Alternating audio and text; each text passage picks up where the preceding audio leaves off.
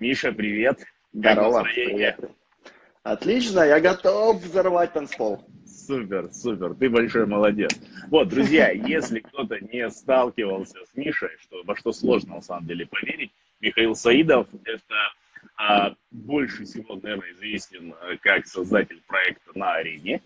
А, это потрясающий системный маркетолог, это, наверное, самый системный, самый маркетолог из всех людей, кого я знаю.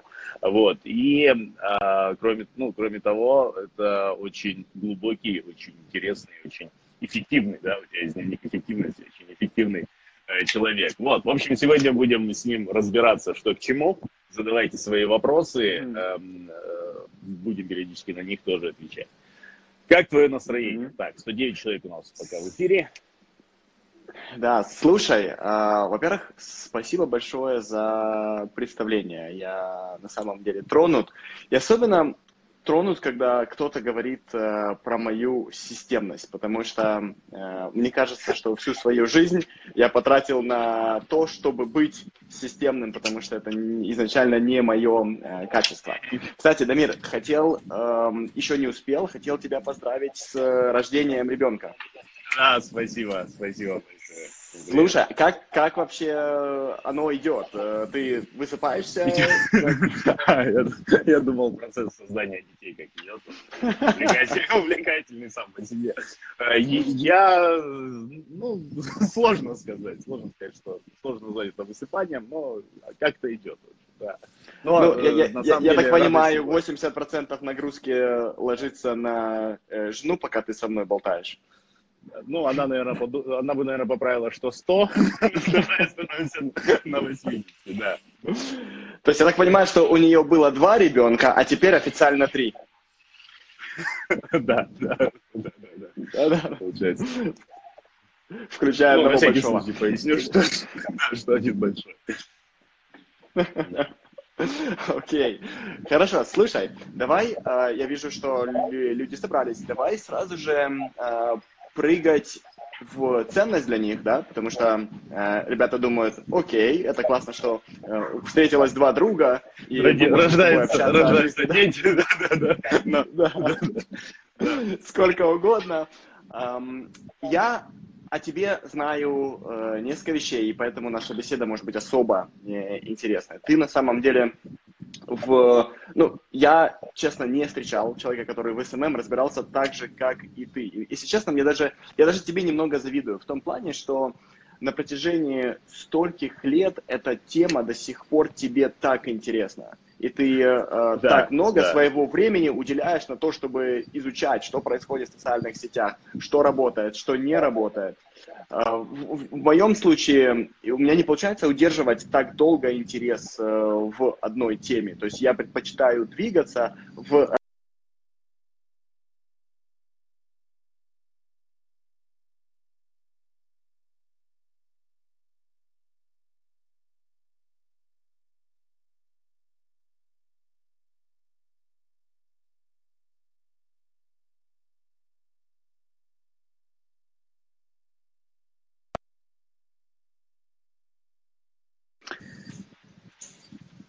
Да. Да, да. Um, да, тоже интересно прослушать про, про госпожу маркетолога, uh, пишут. Um, и есть единственная тема, в которой я продолжаю совершенствоваться, и в которой у меня есть такая же страсть, как у тебя в эс эм эм, это страсть к email-маркетингу. Mm-hmm. uh, в котором я могу тренировать копирайтинг, в котором я могу тренировать э, там, определенные э, аналитические способности и так далее. И мне было бы интересно с тобой поговорить о том, где все-таки правда, да, где нам стоит э, больше уделять нашего времени в эс эм эм, э, в там, Instagram, TikTok, ВКонтакте и так далее, или все-таки идти традиционным путем и строить свои базы, делать рассылки и делать это консистентно. Давай начнем с моего первого выпада в твою сторону, если ты не против. Да. А, а, вчера один из моих медиабайеров в команде написал, что его рекламный кабинет в Фейсбуке забанили за то, что мы якобы являемся сетевыми маркетологами. И он несколько раз апеллировал, ничего не случилось, и, по сути, ему закрыли весь кабинет, у него нету доступа ни к бывшим креативам, у него нету доступа к пикселю, у него то, над чем мы работали целый год, Facebook схлопнул за несколько минут. То есть, если нам не откроют этот кабинет,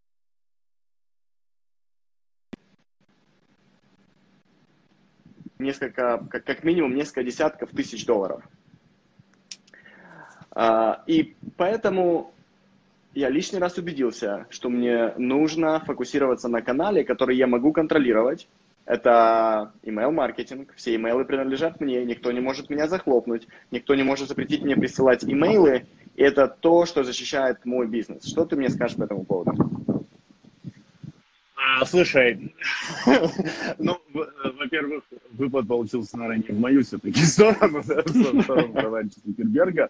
Вот. Во-вторых, хочу слушателям сказать, друзья, вопросам мы обязательно будем отвечать чуть позже, но вот особо нетерпеливым не хотят отвечать про Лилю. Я Лилю Нилову по маркетингу люблю всем сердцем. Она кажется глубокой, классной женщиной, хорошо, хорошо разбирающейся в диетах, кроме того. Вот, и вообще она большая молодец. А, в, вернемся к, значит, тому, о чем ты сказал. А, смотри, это, а, ну, история, которую ты рассказал, это сверхтипично, да, то есть это, у меня личка забита ежедневно, вот, соответственно, сообщениями от людей, которые говорят, что нас, нас забанили кабинет, что с этим теперь делать. А, это, вот, вот, то есть это реалии, да, это реалии, ну, с ними, с ними, наверное, сложно, с ними... Мне сложно объяснить, чем, чем это вызвано со стороны Фейсбука, абсолютно беспричинно. У вас хоть какую-то причину озвучили, да, часто абсолютно беспричинно. С чем это связано? Ну, это данность, с которой можно смиряться или, или не смиряться. А относительно того, что это как-то дискредитирует вообще идею э, социальных сетей как таковых, э, по сравнению с e-mail, я вообще не соглашусь ни разу, потому что, ну... сколько раз, ну, то есть в e-mail есть свои баны, то есть сколько, как часто, то есть улетает адрес, тоже абсолютно незаслуженно улетает адрес бан, да, там в спам начинает попадать все письма или информации начинают попадать, попадать и так далее. То есть мне это кажется все издержками производства, на, ну, которые есть везде, в любом инструменте, не знаю, в сео, да, они есть там, бан в Яндексе, все эти фильтры и тому подобное, и э, то точно не по ним нужно мерить эффективность. Э, как ты считаешь, э, разве в e-mail не, не та же самая система?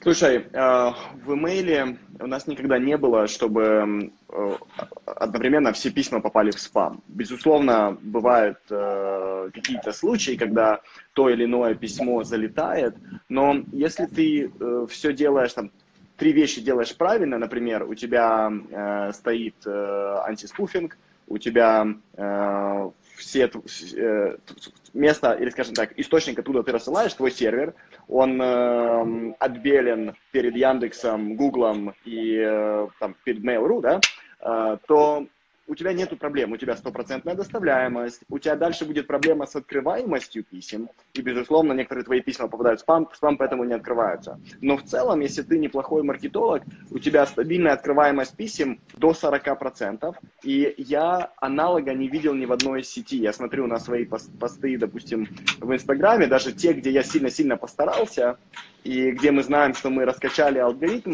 у нас никогда эм, просмотры или охват не доходит сразу же до сорока процентов. Он со временем доходит до этого уровня, если ты включаешь рекламную машину, но никогда у нас не бывает э, таких охватов, как мы получаем в имейле. Угу. Я понял. Друзья, кстати, напишите, пожалуйста, в комментариях вот одно, одно из двух слов. Либо почта, либо социальные сети. Одну из двух фраз. За что вы, за что топите вы? Зачем будущее? За почтой или за социальными сетями? Пишите. А, Миш, слушай, а, окей, хорошо, ну, да, давай так, это издержки по поводу охватов. По поводу охватов в Инстаграме, да, сорок процентов нетипичный охват, я согласен. Но, то есть, есть, например, мессенджеры, давай тогда мы можем уйти в сторону и от почты, и от социальных сетей. Есть мессенджеры, где, вот там, Facebook мессенджеры девяносто два процента может быть открываемость, в Телеграме она шестьдесят процентов там, и так далее.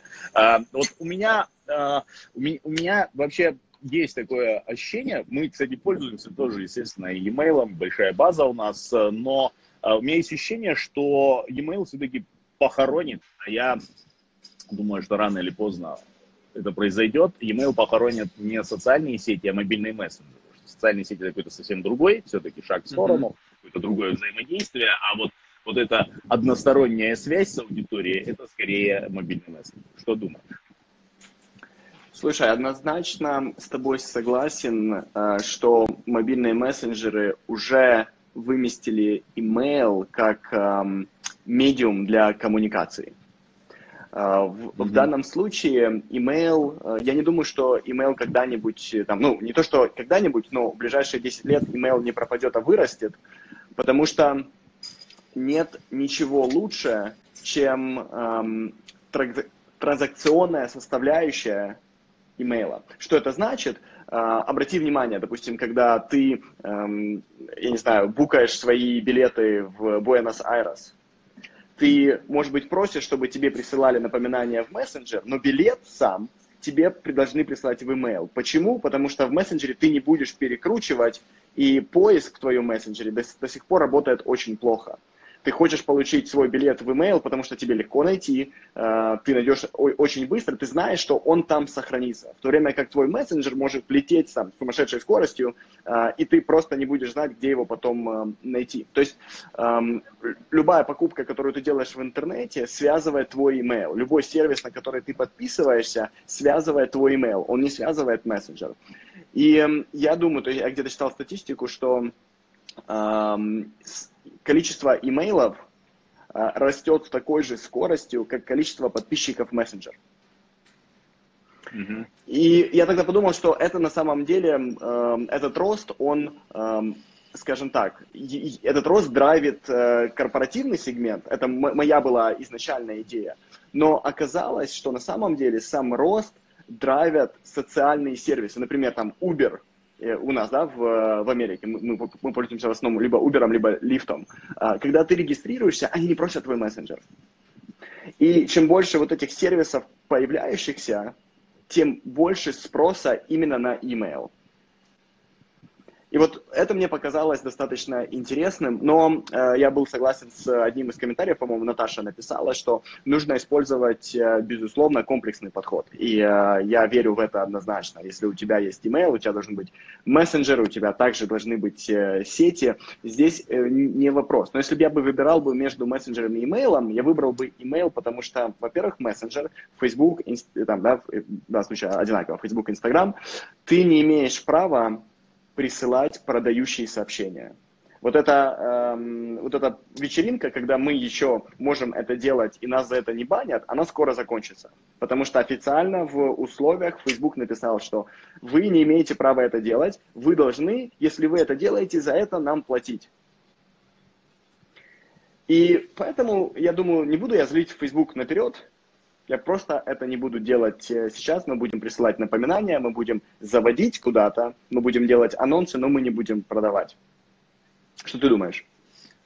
Да, я, кстати, еще хотел дополнить, что я совершенно согласен с тем, что ты сказал, и я еще хочу дополнить, что, ну, как будто сами мессенджеры и социальные сети, они не приняли вызов времени, да, то есть вся деловая переписка, все постепенно уходит, да, из почты, ну, у многих людей, да, из почты людям пишут Facebook, мессенджеры, Instagram, но там абсолютный бардак, да, то есть невозможно, я не, ну, я не знаю, э, я не могу систематизировать там эти все письма, да, в них, по, по ним полноценно искать. А проблема, непонятно, как, например, дать доступ от Телеграма ассистенту, да, чтобы она отвечала на все эти деловые э, там сообщения и э, тому подобное. Поэтому э, во многом, во многом э, ж, жизнь e-mail еще обеспечена такой... Э, пассивностью и сосредоточенностью mm-hmm. на, на других вещах, вроде заработка денег, самих социальных сетей, мобильных мессенджеров. Поэтому, да, я с тобой, с тобой здесь согласен. Относительно комплекса, разумеется, да, но, кстати, вот интересно, ком, ну, комплекс как таковой, он понятен, да, что email-маркетинг, директ-маркетинг mm-hmm. и прочее за, за, до сих пор занимают свое место. Вот интересно, я ни разу не встречал интегрированной компании. Может быть, ты знаешь такую, чтобы интегрировались, ну, не просто там, вот у нас в Инстаграме новая статья, да, скажем, в рассылке, а как-то интегрировалось в единое целое. Когда ты говоришь интеграцию, что ты имеешь в виду? Я, я думаю, что ты не имеешь в виду просто мультиканальную кампанию. Ты имеешь в виду, где одно переливается в другое. Да, да, да, да. Угу. И когда, опять же, интеграция может быть ручная, либо автоматическая, да?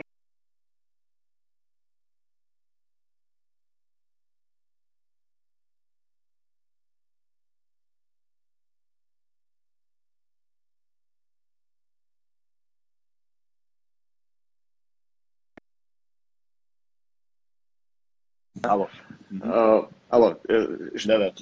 Прошел ли мой, Дамир, прошел ли мой голос, да? Услышал ты, что я говорил? Нет, не услышал.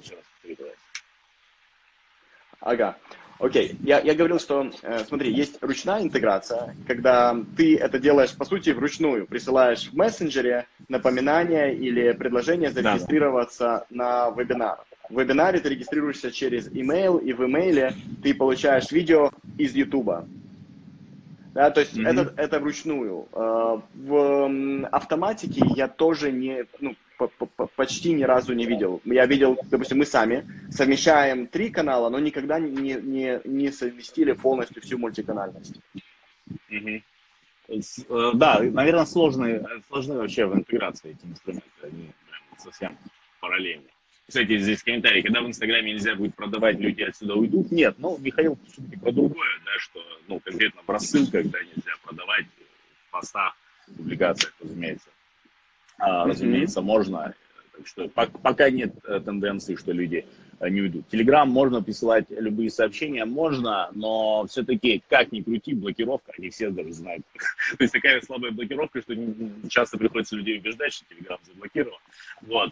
Все-таки она немножко приостановила его рост, немножко приостановила использование, то есть он не упал, но все равно он там на четвертом месте, да, после WhatsApp, Viber, Facebook, Messenger. Вот. При, при всей любви к Телеграму все-таки там недостаточно аудитории для слишком массового.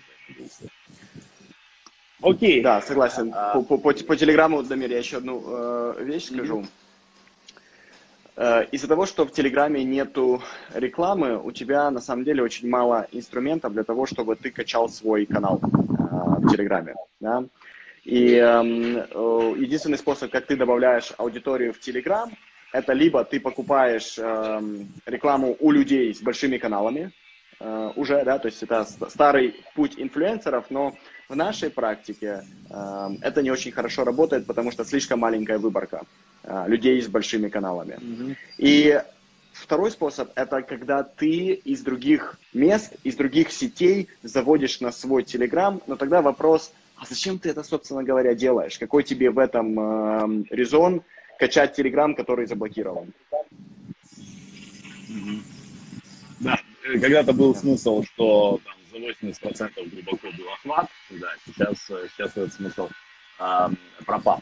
Скажи, вот когда-то мы с тобой записывали подкаст, он стал прям таким, ну, очень часто его цитируют и тому подобное, ты брал у меня интервью, и ты его в очень интересном формате подстроил, ты там спрашивал, да, как потратить эффективно, не помню, десять тысяч долларов, да, по-моему, сколько-то денег. Uh-huh. А, uh-huh. а, скажи, вот в случае с email-маркетингом, вот как, какова финансовая составляющая? Что, на что uh-huh. можно потратить, пусть не десять тысяч долларов, на что лучше потратить? Uh-huh. Хороший вопрос.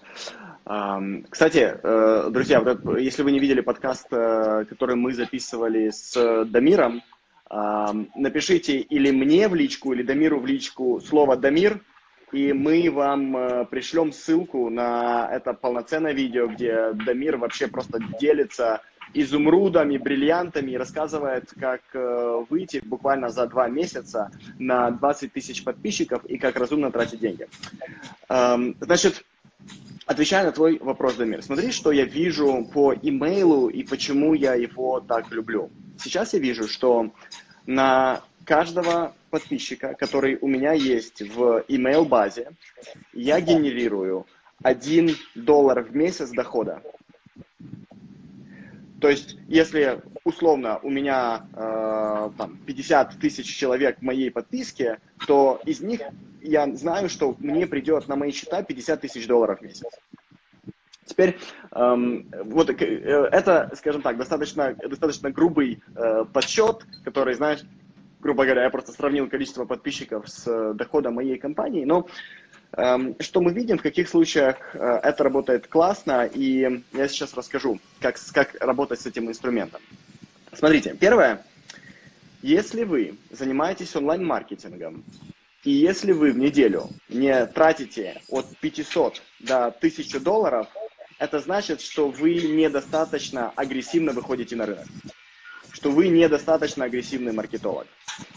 Второе, когда вы понимаете, что э, вам нужно минимум тратить от пятисот до тысячи долларов в неделю, вопрос возникает, как именно я должен эти деньги тратить. Я советую тратить на четыре вещи.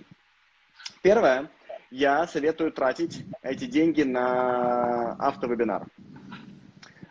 Если вы зайдете к Дамиру в профиль, ты увидите, что он отправляет там, всех зашедших на мастер, на, на мастер-класс. Да? И мастер-класс офигенный, я, я, я его рекомендую. Значит, второе, если вы снова ищете, да, куда отправить своих подписчиков, я советую отправить их на лид-магнит с ликвидацией. Что это значит? Например, представим себе, что вы коуч отношений, да, и большая часть аудитории в Инстаграме и в Фейсбуке для вас невидимая. Что это значит? Вы не понимаете, кто из этих людей на самом деле заинтересован в вашем продукте. Допустим, вы помогаете сохранить браки, и вам нужно, чтобы эти люди из невидимой аудитории превратились в видимую аудиторию, чтобы они подняли руки и сказали: «Да, у меня есть эта проблема». И лучший способ, как это сделать, чтобы, чтобы заставить их поднять свои руки, это сделать для них небольшое видео или небольшой документ и закрыть этот документ или видео за подписной страницей, чтобы они оставили свой имейл. Название вашего видео должно делать выкрик аудитории. Например, «Останови свой развод. Посмотри это видео десять минут и спаси свой брак». Да? И как только люди видят в рекламе, что вы их вызываете, те из них, у которых есть реальные проблемы в отношениях, поднимут руку и скачают ваш лид-магнит. Теперь с лид-магнитом понятно. Не всегда понятно, что такое ликвидация, как это мы можем ликвидировать. Когда я говорю ликвидация, я имею в виду, что мы пытаемся ликвидировать стоимость привлечения клиента. То есть мы пытаемся убрать наши затраты на рекламу. Мы вложили в эту рекламу, чтобы они увидели «Останови свой развод за десять минут». Но после этого нам нужно сделать так, чтобы они сразу нам вернули эти деньги. Поэтому на странице «Спасибо» мы попробуем поставить трифайр. Мы попробуем поставить недорогой продукт, который будет стоить семнадцать-двадцать долларов, и э, предложим им этот продукт купить сразу. Обычно, как мы это делаем, мы либо поставим короткое видео, где я говорю, что, ребята, кстати, если вам в целом интересна тема отношений, и если вы хотите чуть глубже и э, там, сильнее прокачаться в этой теме, внизу перейдите по ссылке на э, наш короткий тренинг, который обучит вас быть счастливыми в отношениях, даже если ваш муж придурок.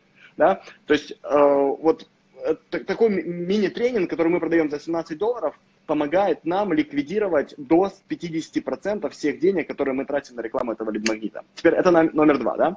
Номер три, что я советую вам, это проводить так называемые автомарафоны.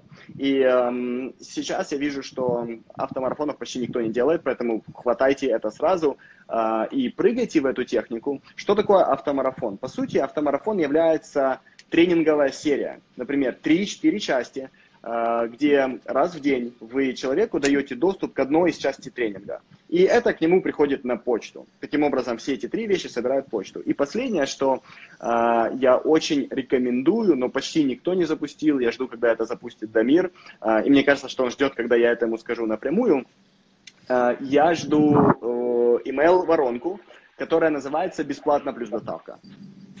Бесплатно плюс доставка означает, смотрите, у, у, у Дамира есть офигенные книги, да, и, к сожалению, или, э, скажем так, не то, что к сожалению, но так получилось, что в основном Дамир шел через каких-то, через компании, да, которые занимаются дистрибуцией, через э, дома печатные, да, через, как они называются, Дамир? Э, да, ч, допустим, через Миф и, и, и так далее. Но что он мог сделать с одной из своих книг, это сделать рекламу, в которой люди получат бесплатно его книгу, им нужно заплатить только за доставку, за, за, за доставку физической копии. И э, если бы он вложил э, достаточно денег в эту воронку, у него стоимость каждого лида стоила порядка трёх-четырёх долларов, но когда он людям давал в руки книгу, и раз, хотя бы прочитав двадцать процентов этой книги, в основном э, люди бы влюблялись в него и дальше шли, покупали бы другие продукты. Таким образом, четыре вещи, которые я советую для email-маркетинга. Очень круто, очень круто. Спасибо, Миша. Да, потестим, потестим на книги. Вот, друзья, давайте, значит, ожидайте от нас новую книгу с, по модели доставка. Вот, и влюбляйтесь в нас. Вот, спасибо, Миша, очень э, интересно. Ну, э, смотри, я думаю, что э, тема e-mail против э, социальных сетей, ожидаемо мы пришли к тому, что e-mail не против социальных сетей, да, что, ну, да, комплекс, да, действительно нужны. Нужные механики. Очень крутая цифра, я ее запомнил. пятьдесят тысяч подписчиков, пятьдесят тысяч долларов с них. Ты, mm-hmm. ты имеешь в виду, это именно с воронок, связанных с e-mail, да? Вот, с, с этой базой? Да, то есть вот на этих четырех системах ты, mm-hmm. по сути, получаешь приблизительно такую статистику. Надо будет посчитать именно эти воронки, у нас тоже пятьдесят тысяч подписчиков e-mail, надо будет посчитать. Окей, mm-hmm. хорошо. Слушай, а скажи мне такую штуку, у тебя там сейчас около, по-моему, трёхсот тысяч в Инстаграме, да? Это, это наверное, да, твой да. самый большой канал сейчас? Да, да. Да? И у тебя есть YouTube, в нем меньше людей, семьдесят но у меня ощущение, у тебя семьдесят тысяч, да, в YouTube? Mm-hmm. У меня ощущение, что YouTube тебе приносит намного больше денег, чем Instagram. Uh, нет, прям разные эффекты, нет, очень разные. YouTube, он прям идеален для того, чтобы тебе подходили на улицах, там, брали автографы, узнавали и так далее. Uh, YouTube все-таки uh, у меня настроен больше на uh, персональный бренд, на узнаваемость и так далее. Uh, Instagram хорошо генерит вот uh, напрямую, то есть много лидов мы получаем из Instagram, много uh, регистраций и тому подобное. Но вопрос тоже просто изначально я эти каналы так распределил, то есть, наверное, можно, ну, наверное, я мог бы YouTube переориентировать и, то есть, вести из него лиды, но mm-hmm. пока у меня другая, другой формат. Скажи, а как в Инстаграме у тебя, эм, достаточно интересно, как бы я, когда делаю свой Инстаграм, на самом деле я учусь у тебя. На сто процентов я, я смотрю, что ты делаешь, и так как эм, э, у меня нет лучшей идеи, я просто пытаюсь повторять, да, то, что ты делаешь. И я обратил внимание, что у тебя все как бы твои продажи, и в основном э, большая активность проходит именно через сторис. Э, скажи, как э, вообще это работает? И когда ты продаешь через сторис, ты просто заводишь э, людей на еще один шаг э, на твой мастер-класс, или что ты делаешь? А, ты знаешь, опять-таки, я в плане маркетинга я такой серфер, да, и за ветром очень сильно слежу и на него ориентируюсь, и смотрю, что важно вот, моим, людям, для которых мы это все делаем, да, нашим подписчикам, нашей аудитории. И сейчас, конечно, сторис вышли на первое место. Сто процентов сторис мы покупаем, когда рекламу, мы покупаем ее только в сторис. Я вообще не помню, чтобы мы в постах у кого-то покупали рекламу.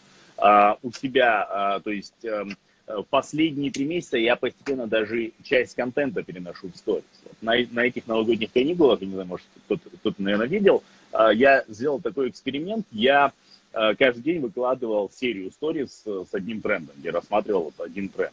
И это, а, это там, потрясающе большие были. Ну, то есть, там, самый большой девять минут, разбитый на сорок-пятьдесят сторис, да. Вот, и в результате, то есть, казалось бы, да, ну, кто будет смотреть девять минут, кто будет смотреть пятьдесят сториз, в итоге, в итоге посмотрело суммарно, то есть, за восемь дней более двух миллионов просмотров, более, около ста тысяч, это ответы на опросы, вопросы и тому подобное, в три раза увеличился охват сториз. Теперь у меня в три раза выше, чем, чем до этого. Поэтому, ну, я давно об этом говорю, на две тысячи двадцатом я говорил о том, что сторис, они видоизменились, они эволюционировали, сторис это больше не вот просто хожу, рассказываю про жизнь и тому подобное. А, можно опубликовать, супруга у меня публикует такие, э, огромные просто сторис, нашпигованные, то есть она берет, находит какое-то э, хорошее предложение по перелету и делает мини-путеводитель по этой стране в одном сторис. Люди активно сохраняют, активно читают и тому подобное. То есть сторис э, очень видоизменились. А, плюс у сторис есть ряд преимуществ, э, в плане именно того, о чем ты спрашиваешь, да, почему, почему там больше анонсируем мы там. Первое, это быстрое действие, да, человек смотрит, там, свайпает, переходит, регистрируется. А второе, здесь в меньшей степени антирекламный фильтр такой, да, вот ты публикуешь пост, в котором анонсируешь, что вот у нас есть такая услуга, или у нас вот пройдет вебинар, ну, неважно. Понятно, что, ну, это с пользой ты даешь, все равно, ну, всегда охват намного меньше, да, у рекламного поста все равно охват меньше, вовлеченность ниже и тому подобное. А у рекламного сторис это, этого нет. То есть пятнадцать секунд человек терпит рекламу вполне, да, и, ну, как бы подруг вообще другой принцип восприятия. Ты все равно с ним в диалоге, с ним разговариваешь. Даже если у тебя нет в кадре, вот эти все эскизы, они все равно доносят как бы, сразу, сразу, сразу важно. И э, в итоге, например, у рекламных и нерекламных сторис нет разницы в охвате. Поэтому, да, есть такая тенденция. Mm-hmm. Mm-hmm. Слушай, а знаешь, еще, как бы, чем я восхищаюсь тебе, я не могу выйти на тот же самый уровень. Для меня сторис сильно врезается в мое расписание. То есть просто противоречит моему расписанию. Почему, например, я люблю YouTube, и мы сейчас активно качаем свой YouTube-канал, потому что я могу записать все видео за один день в месяц и больше к этому не возвращаться. Но со Stories я должен это делать каждый день, иногда по несколько раз в день, и это просто убивает весь мой график. Как ты выдерживаешь вообще, ну, этот марафон, я не знаю, Stories-марафон, и делаешь это постоянно? Есть, есть такое, то есть сторис э, невозможно не вшить, то есть ты его должен вот прям вшивать в свой лайфстайл. Идея записать, э, ну типа вот, чтобы я за один день записал там все эти десять трендов, да, и их потом выкладывал, она не жизнеспособна. А, ну, не знаю, я вот эти, вот эти, например, этот... Э, э, к чему-то привязывать, потому что действительно иначе это сложно. Ты типа сидишь, сосредоточенно работаешь, вдруг отвлекся, записал сторис, э, и продолжил. Ну, например, вот эти тренды я привязывал к пробежкам, в конце пробежки э, их э, за, записывал. Э, интересно, мне как-то один из учеников рассказывал, он летел в бизнес-классе с э, Бузовой, и рассказывал, как она это, то есть как она встраивает историю в свою жизнь, а, а у нее, как мы знаем, это немалая часть вообще персонального бренда в принципе. А, она говорит, села, сразу уснула, проснулась, достала телефон, надиктовала опять сторис, снова уснула, проснулась, поела, надиктовала, надиктовала сторис. Тут два варианта. В общем, либо вот подходить технически к этому, выделять время, ну, либо, либо формат Бузовой, но это засасывает. Это, мне кажется, билет в один конец. Скажи еще такую штуку. В последний раз, когда мы, э, скажем так, с момента, когда мы с тобой встречались в последний раз, и, друзья, это было на Кипре, Дамир приезжал на мою конференцию, и он абсолютно взорвал аудиторию с своей презентацией и своим голосом. Представляете, человек без микрофона говорил, потому что когда он брал в руки микрофон, то слышала не только наша конференц-комната, но также слышал стадион, который находился за километр приблизительно от нашей конференц-комнаты. Поэтому он говорит, я просто выброшу это, это не имеет никакого смысла, у меня достаточно сильный голос. Сильный голос. И с момента, когда мы с тобой встречались последний раз лично на Кипре, до сейчас твоя аудитория в Инстаграме выросла, по-моему, на восемьдесят или девяносто тысяч. Может быть, чуть да. меньше, но точно больше, чем на, на, на пятьдесят тысяч. Скажи мне, э, за счет чего происходит этот рост? А, ну, несколько инструментов мы используем. Ну, три, наверное, вот, основных три. А, первый – это естественный прирост. То есть сейчас он где-то в районе, в районе четырёхсот-пятисот человек в день. Да, это так, люди mm-hmm. подписываются, ну, сами, сами, ну, по многим причинам, да, там. И так далее. А, э, имеется в виду, ну, где-то на YouTube упоминается Instagram в моих роликах, где-то кто-то что-то репостит и тому подобное. А второе, наверное, самое массовое, это блогеры. Сейчас мы много прям работаем с блогером, с блогерами, закупаем у них рекламу. А, значит, и это дает хороший результат. Средний показатель у нас сейчас три рубля за подписчика mm-hmm. от блогера. Вот. Mm-hmm. а, третье, таргет.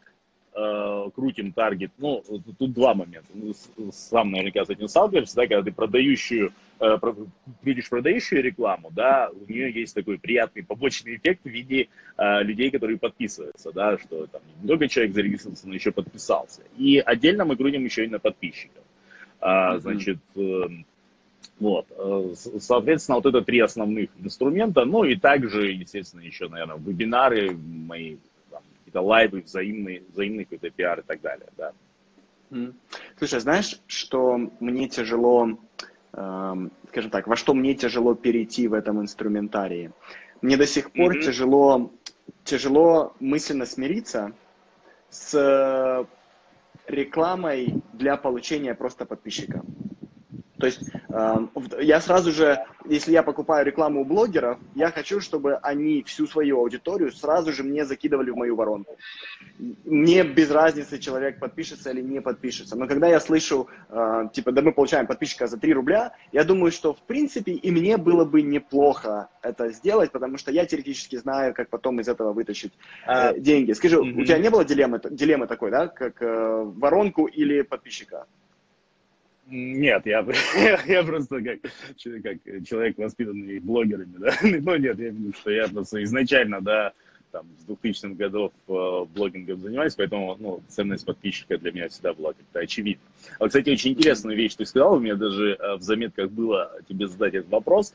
А, мне очень импонирует, с одной стороны, очень импонирует, с другой стороны, а, вот как ты не можешь смириться с тем, что нужно тратить деньги на подписчиков, я с этим тоже не могу смириться внутренне, с твоей концепцией про, э, как ты ее называешь, прямая монетизация, да, или прям, э, прямой маркетинг, как, как да. правильно звучит? М- маркетинг прямого отклика. Мар- маркетинг прямого отклика. Э, что ты считаешь, что нужно сразу, при первом контакте, все-таки э, человека вести на монетизацию. Это так? На самом деле получается, что ты теоретически ведешь его э, при первом контакте, но на самом деле монетизация случается на седьмом. Просто mm-hmm. я хочу управлять контактами. То есть я не хочу разрешить э, алгоритмам влиять на то, как часто я контактирую со своими подписчиками. Я хочу, чтобы они сразу попали в воронку, чтобы они впечатлились э, моим, э, моей ценностью и моими бесплатными вещами, которыми я даю. И за этот период, чтобы они были, прошли так называемый фактор зилд. Зилд – это знаю, интересно, люблю, доверяю. То есть я хочу, чтобы они меня узнали, я хочу, чтобы им стало со мной интересно, чтобы в процессе ценностей, которые я им даю бесплатно, они меня полюбили. После этого, когда я покажу им проблему, чтобы они доверились мне, что я могу для них эту проблему решить. И на этом этапе я прошу о транзакции. Mm-hmm. И я хочу, чтобы это все проходило меньше, чем за тридцать дней. Прикольно. При этом а, в долгую ты не любишь играть с людьми. Безусловно, люблю, потому что у меня нет выбора. Mm-hmm. В первые тридцать дней у тебя купят около двух-трех, может быть, четырех процентов uh-huh. людей, а длинный хвост будет идти двадцать четыре месяца. Да, Люба Сити недовольна, говорит недовольным голосом, ну и как это сделать? Угу. Что ты скажешь, а, Миша, как это сделать? Да. Смотрите, например, когда вы используете, всего, используете четыре вещи, которые я вам порекомендовал, когда вы предлагаете автомарафоны, когда вы предлагаете автовеб, книги и э, лид-магнит с тривайером, со, сразу с ликвидацией, то вы, по сути, получаете свои два-четыре процента в первый месяц. После этого те, кто не купил, должны попасть, и это мы называем лудием. Лудий... Uh, опять же, многие термины, друзья, я придумываю, вы можете их не искать, поэтому мне придется их uh, объяснить. Um, в Древней Греции uh, были лудии, это место или своего рода uh, спортзалы, где гладиаторы тренировались и отдыхали. Это называлось лудием. И мои клиенты, которые у меня еще не купили, они просто еще не знают, что они хотят очень сильно быть моими клиентами, они у нас намеренным образом попадают в лудий, где мы их удерживаем и продолжаем прогревать ценностью, которую даем, философией, которую мы исповедуем. И как только они готовы, мы их снова возвращаем в воронку для того, чтобы монетизировать. Угу. Супер. Супер, отлично. И Люба даже написала, что довольна, все-таки довольна. Здорово. Теперь, эм, ребят, смотрите, что мы хотим сделать. Я собираюсь вместе с Дамиром перейти в мой аккаунт, потому что у нас здесь заканчивается время, и сейчас эфир наш оборвет. И в моем аккаунте мы с Дамиром поговорим о философии бизнеса и жизни. То есть вместо того, чтобы слушать людей вокруг о том, как мы должны строить бизнес, какими мы должны быть предпринимателями и так далее, что мы делаем и за что я обожаю э, Дамира и где мы сошлись, это в том, что мы пытаемся свои бизнесы и строить изнутри. Мы используем свои ценности, свое видение и свою жизненную философию и пытаемся отразить все это на своем бизнесе. Поэтому переходите сейчас в мой аккаунт, и знаете, что я сделаю? Для того, чтобы вам было интересно услышать ответ э, Дамира, я сделаю так называемый клиффхенгер сейчас. Э, Дамир, смотри, тебе будет вопрос, но ты отвечаешь mm-hmm. на этот вопрос уже в моем аккаунте. Теперь сразу предупреждаю, если ты, если ты не одел ракушку, э, то, это, то ты зря это сделал. Значит, э, вопрос такой. Ты ведь проводишь много офлайн тренингов, так? Mm-hmm. И у тебя всегда э, в офлайне будет мужская и женская аудитория. И ты как тренер, достаточно молодой тренер, горячий тренер, и ты, когда видишь, что у тебя в аудитории сидит, ну, необыкновенно красивая студентка, ну, прям очень красивая, ты ведешь тренинг и не можешь от нее оторваться. Как ты справляешься с собственным тестостероном? И я хочу, чтобы ты рассказала об этом в, в моем эфире. Окей, okay, okay. Да, друзья, достойный, да, достойный крючок. Да, рассказывая про свой фирменный метод, я, я, пока он у меня, правда, получился всего один раз, я в этом случае женюсь. Последний раз, когда я видел такую девушку в зале, мне еще перед этим сказали, что у нас в зале сотрудники Следственного комитета, и оказалось, что эта девушка есть сотрудник Следственного комитета, я, подумав, женился. Mm-hmm. Вот. Слушай, ты, ты, ты остаешься всегда джентльменом до э, каждой фибры твоей души. Женюсь на, на всех красивых девушек, которые приходят.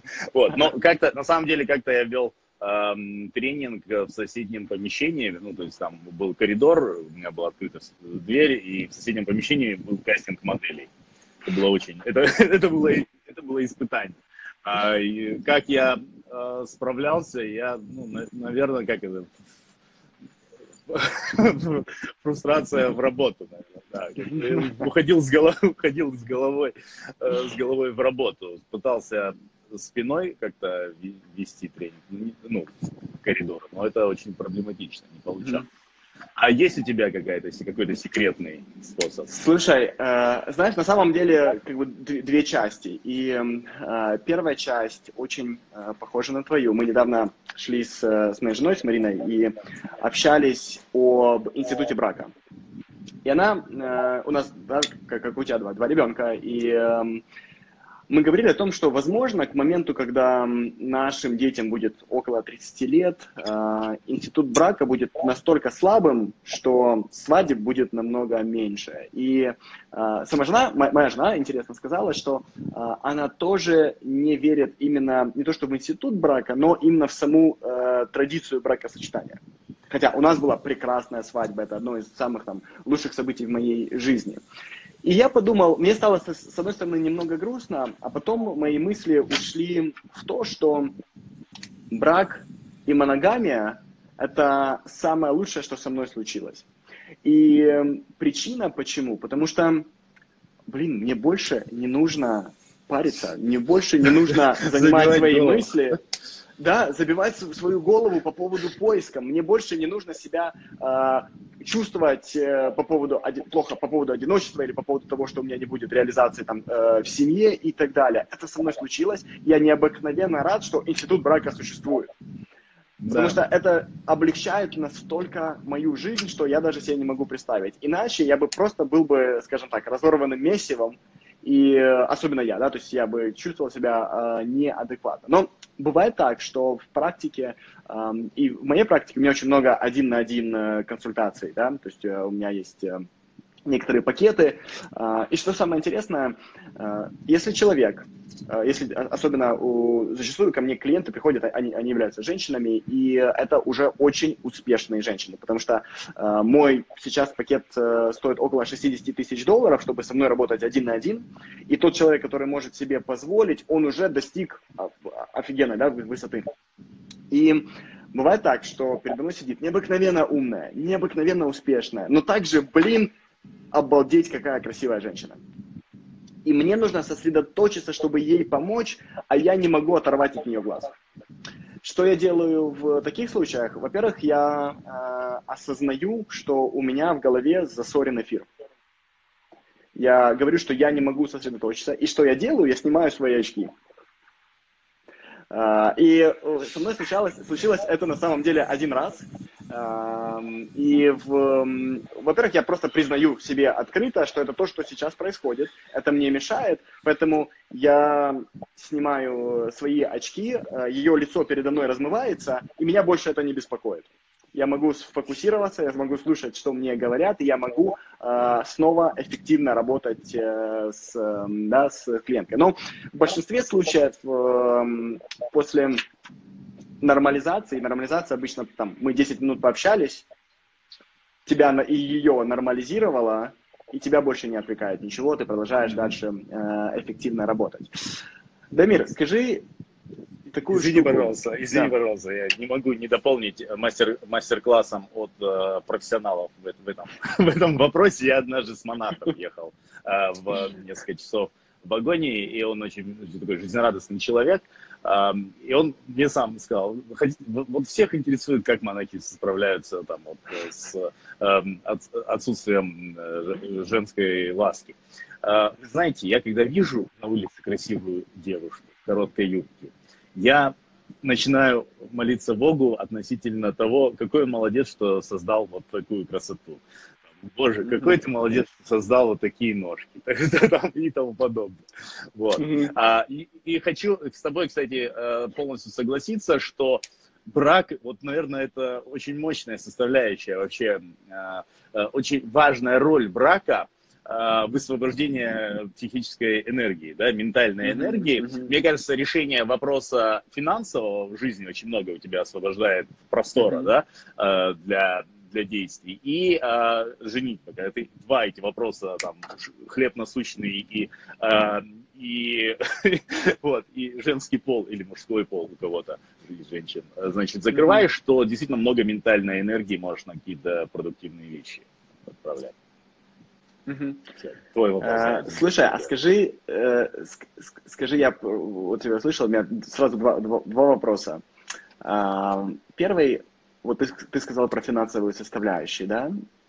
Ты помнишь момент, когда ты впервые понял, что ты начал зарабатывать больше, чем тебе нужно, там, из месяца в месяц, и в твоем мире, в твоей душе установилось спокойствие? Ты помнишь этот момент, или это было плавно? Да, помню. Да, наверное, это момент. Прям момент, да. Можешь о нем рассказать? Давно, давно был, но,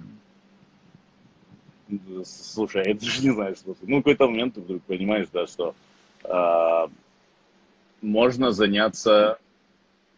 А, то есть, а, вот, вот, я так сформулирую, что, наверное, главное, что перестает давить на тебя необходимость сделать что-то ради, ради денег. То есть, вот я часто, когда молодых эс эм эм-щиков консультируют, у них всегда большая проблема то, что человек не может отказаться от проекта. С ним ужасно обращаются, там, там какие-то неадекватные условия, неадекватные продукты, и человек не может отказаться от проекта, потому что не решил этот вопрос. И вот, конечно, решение финансового, то есть на самом деле и до решения финансового вопроса нужно отказаться. Но решение финансового вопроса дает какую-то абсолютную свободу. Mm-hmm. А, а у тебя, что у тебя?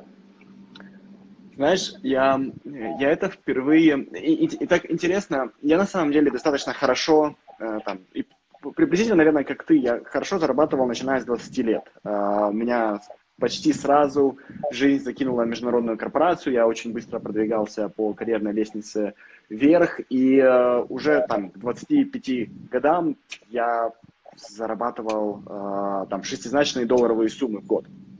И вот этот страх, на самом деле, он меня никогда не отпускал. То есть мне постоянно было недостаточно, я постоянно переживал, я думал, что все зависит, там, стоит мне остановиться, стоит мне остановить этот бег, как э, ручеек иссохнет, и я снова окажусь в ситуации, когда там мне нечем заправить машину, грубо говоря.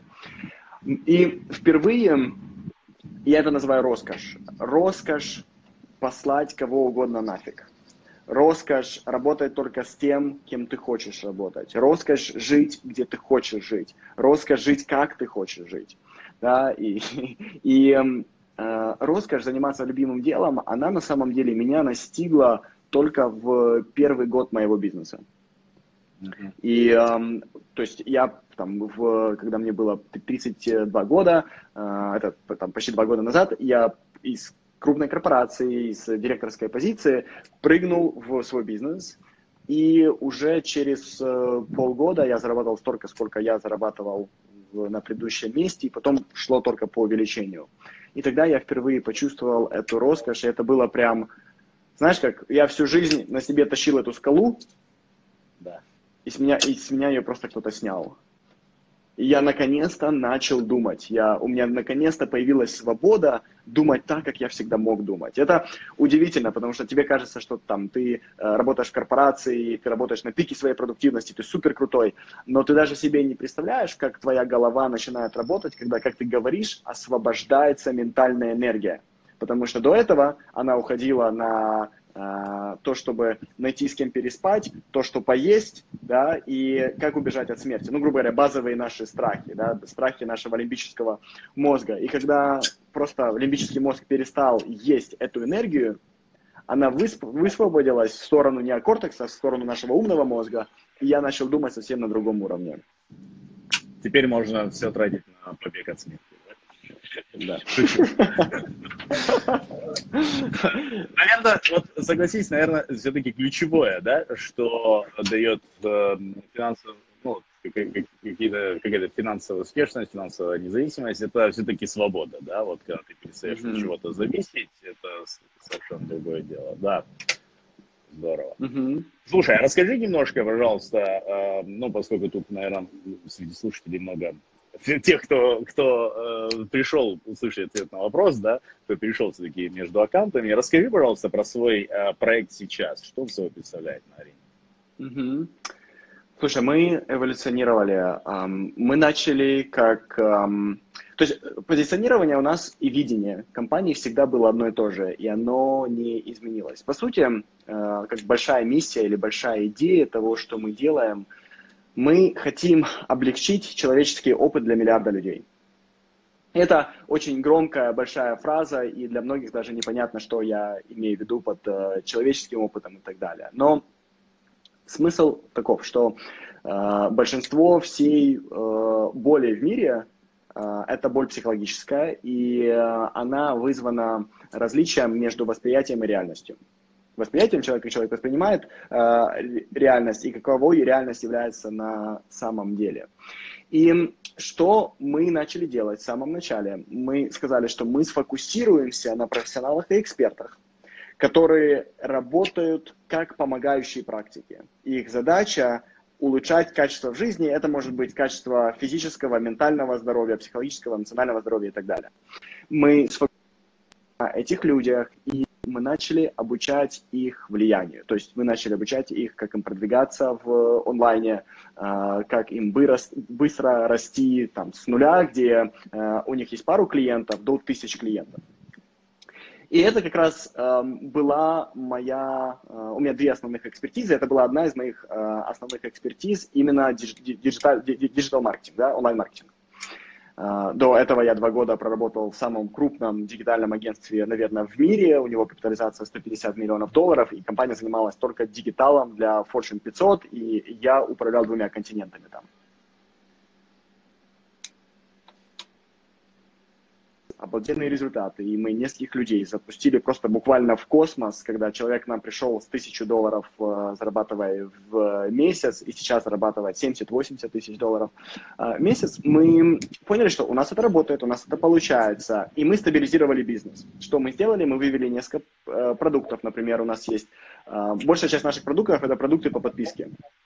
Люди нам платят от ста сорока долларов в месяц до шестидесяти тысяч долларов, и это все рекуррентные платежи, то есть они автоматически снимаются со счетов. Когда мы стабилизировали свой бизнес, мое следующее желание было реализовать мою вторую экспертизу. Это была экспертиза в определенной категории трансформационного коучинга.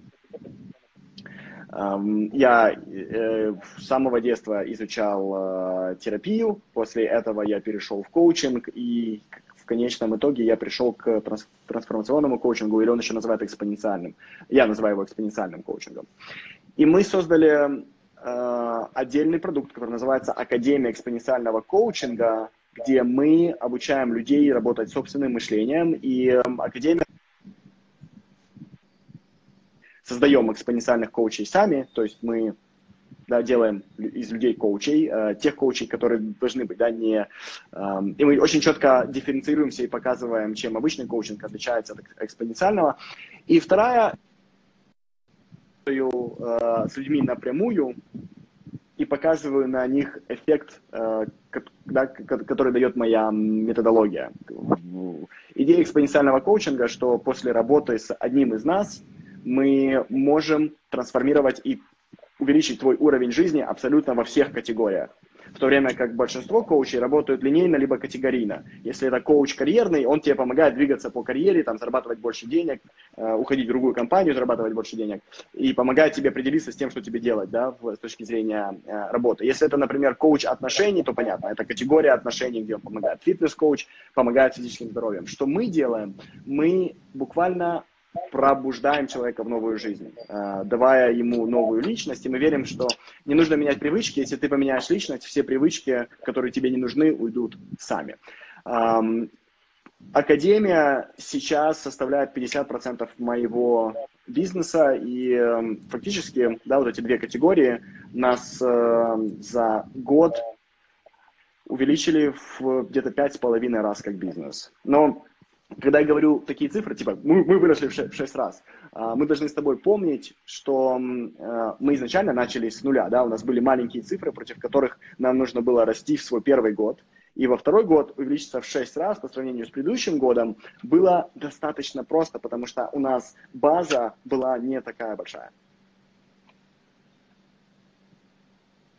Круто, okay. Очень, э, мне, мне прям, да, продолжай. Нет, я хотел тебя, я хотел тебя спросить, что изменилось у тебя. Такой важный. А, ну, сейчас прокомментирую. Очень важный инсайт, что когда ты начал и сказал, что мы поставили задачу влиять на миллиард человек, ну, сразу, сразу, сразу, сразу, да, на такие цифры всегда реагируешь. Ну, молодцы, молодцы, амбициозные ребята, молодцы, амбициозные цели там, все хорошо. И когда ты потом... То есть, когда ты расшифровал, что вы э, э, через фактически обучение коучей, через обучение, да, людей, которые учат и так далее, да, влияете на этот миллиард, прям сразу, сразу все повернулось с другой стороны. Вот это очень, мне кажется, как э, недостижимую цель сделать достижимой. Просто сменить призму, сменить, сменить взять другой, э, другой пинцет э, и работать с ним.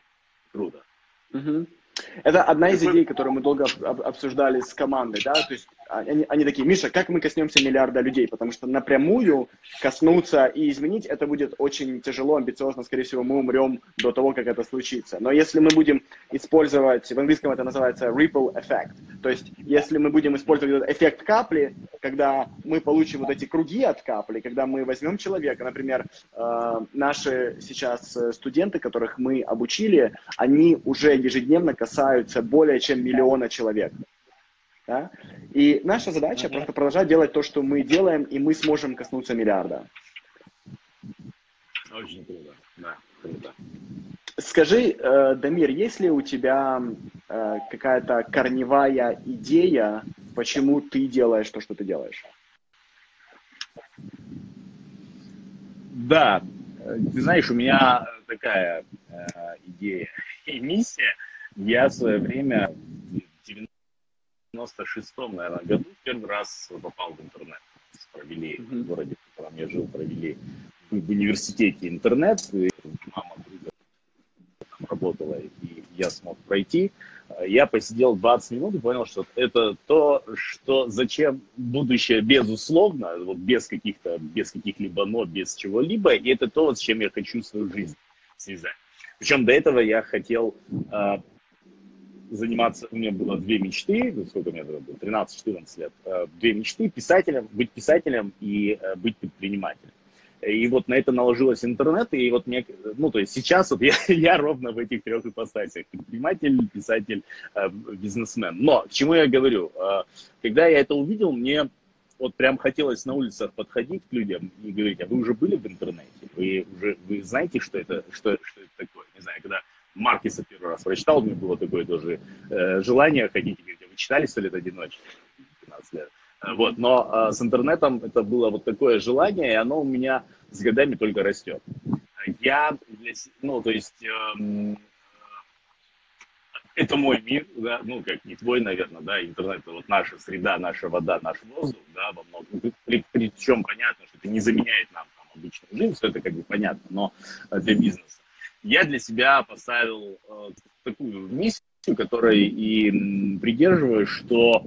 Моя цель – это вот учить людей плавать вот в мире, который уже в будущем, которое уже наступило, вода будущего, которое уже наступило. Mm-hmm. Что, э, будущее уже здесь, но не все знают, как с этим работать, как с, как с этим жить, как на этом зарабатывать, как, как это использовать для того, чтобы становиться счастливее, свободнее и тому подобное. И моя цель такова.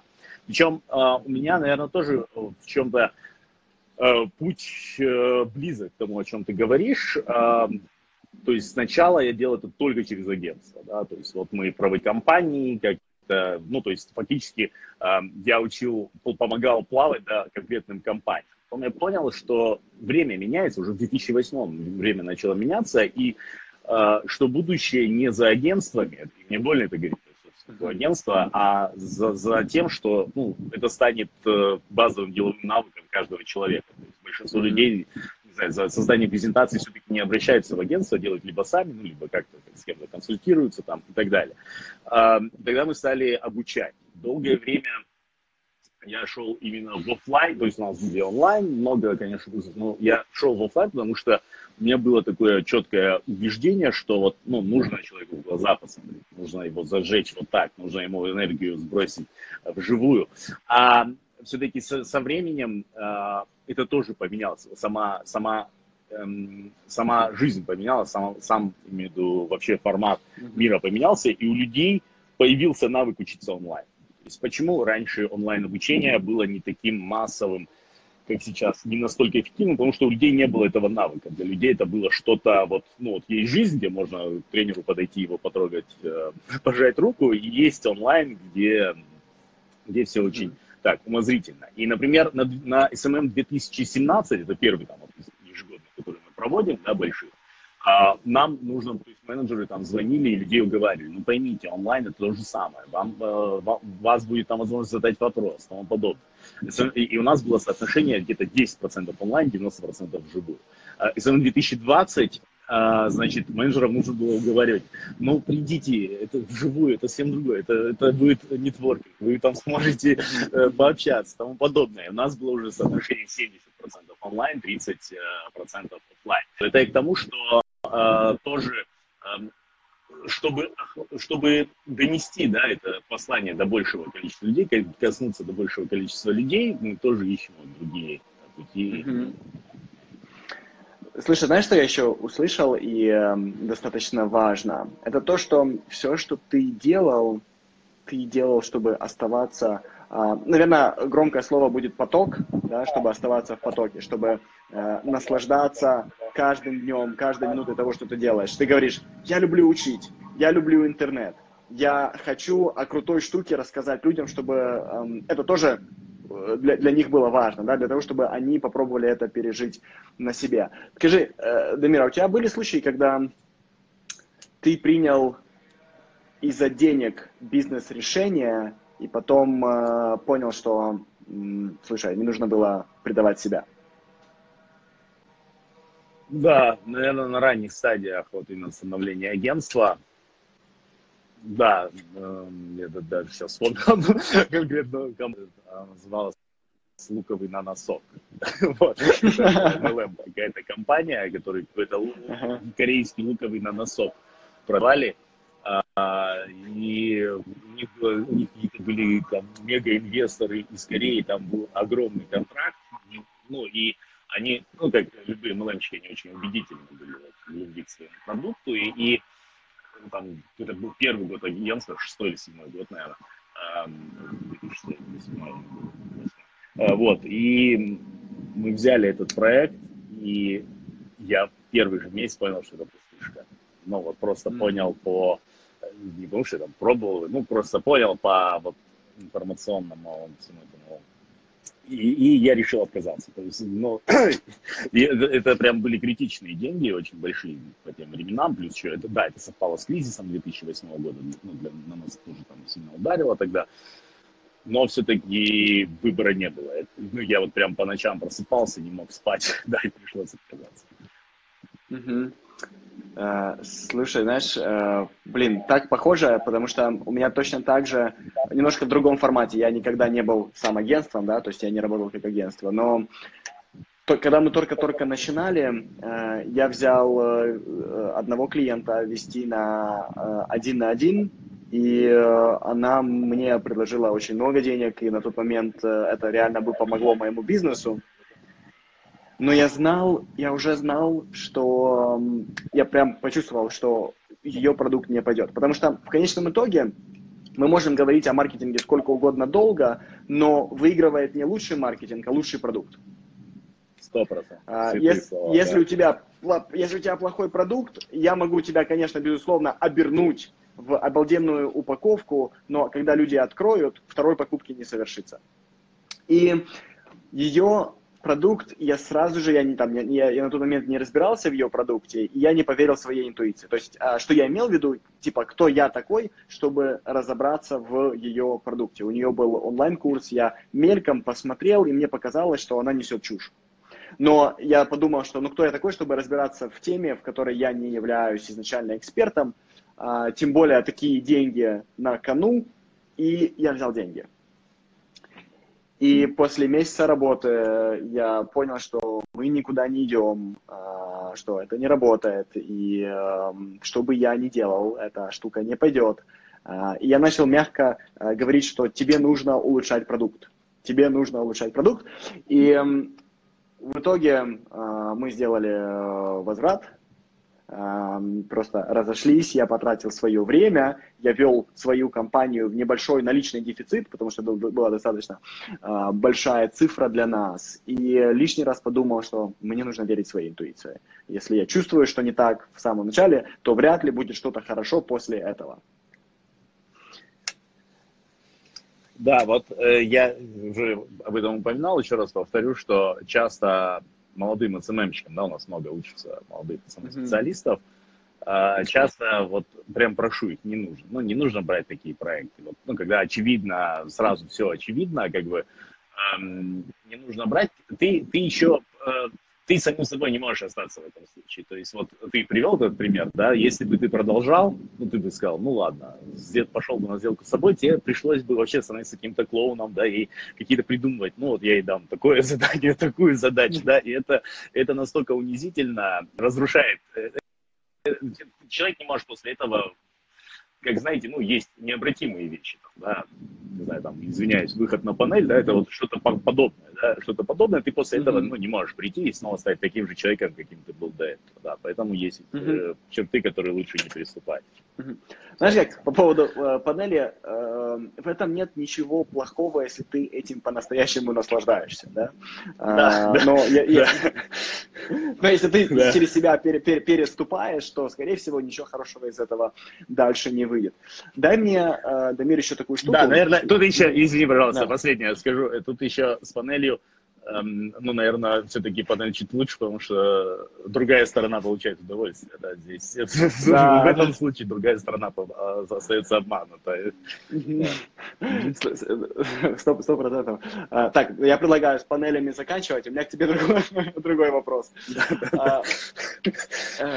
Ты, как и я, у тебя есть программы или услуги, которые стоят достаточно много, которые стоят достаточно дорого.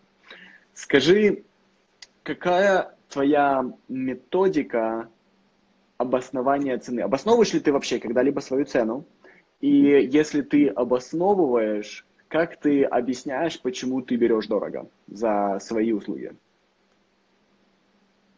Конечно, ну, конечно, да. Ну, то есть у нас в, в агентстве очень... В принципе, высокие цены. В принципе, высокие, там, от пяти тысяч долларов, это вообще начало работы, но в среднем там, десять тысяч долларов. И это, ну, смотря с кем сравнивать, то есть есть, понятно, кто и дороже, но в целом это там пять раз выше ценника среднего. Да. Ну, конечно, то есть у нас это изначально было, ну, то есть изначально было в основу в компании положено такое...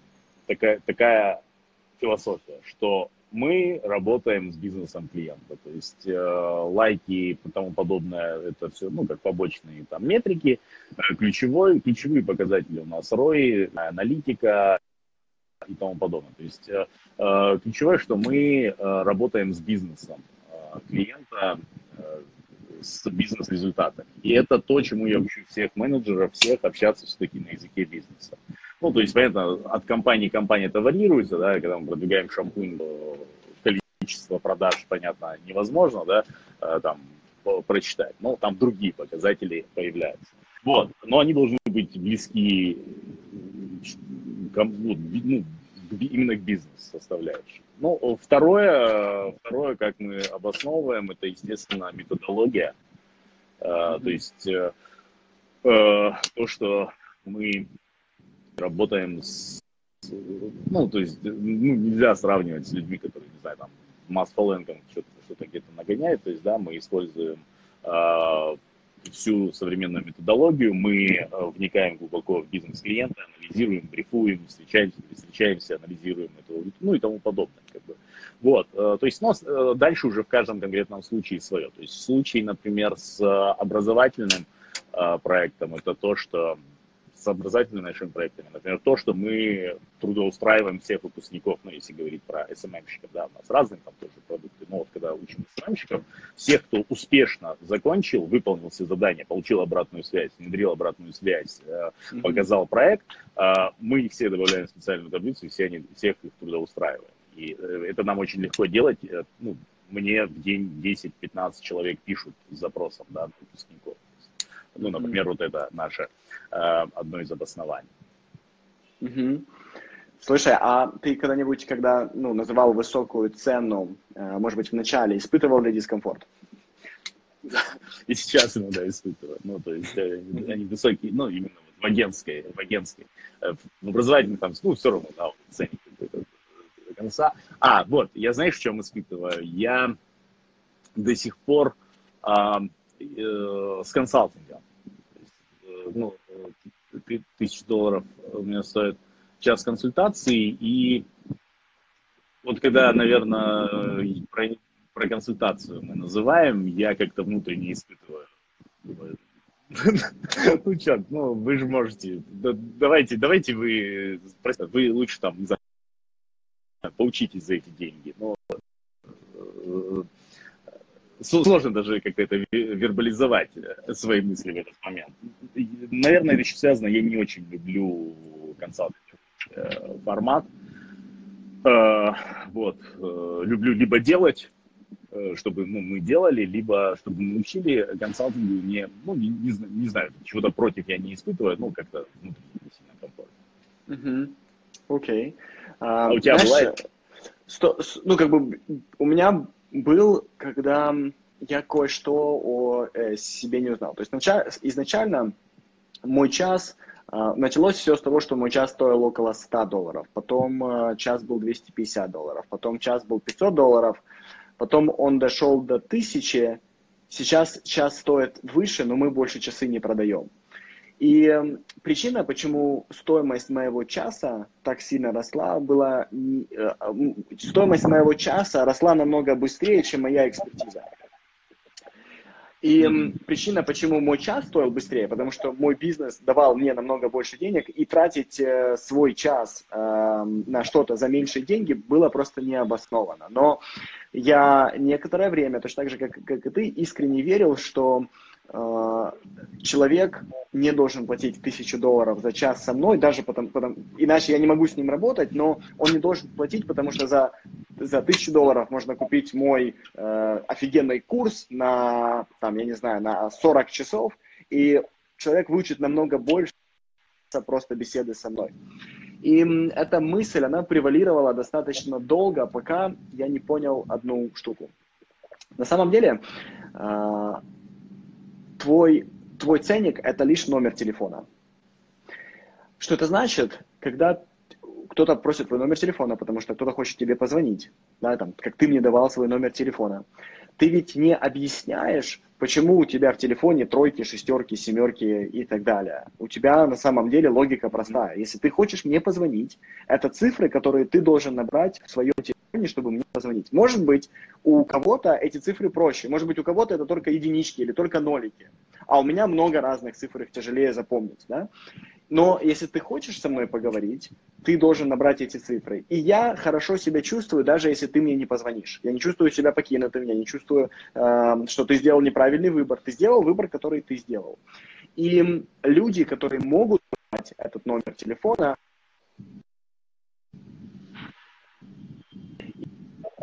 мы перестали продавать э, мои часы, э, в принципе, мы начали продавать месяцы, э, кварталы, полугодия и годы. И мы сказали, что минимум, чтобы со мной работать, э, это пять тысяч долларов в месяц, и сразу же ты должен подписать контракт на полгода.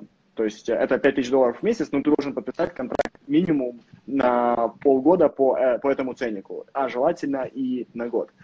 И я понял, что люди, которые приходят и платят эти деньги, это на самом деле люди, которые ищут мою экспертизу. Безусловно, я могу объяснить, да, что я делаю, чем я занимаюсь, но это люди, которые ищут именно меня, хотят набрать именно мой номер телефона, но самое важное, для них это тоже цифра, которую они набирают.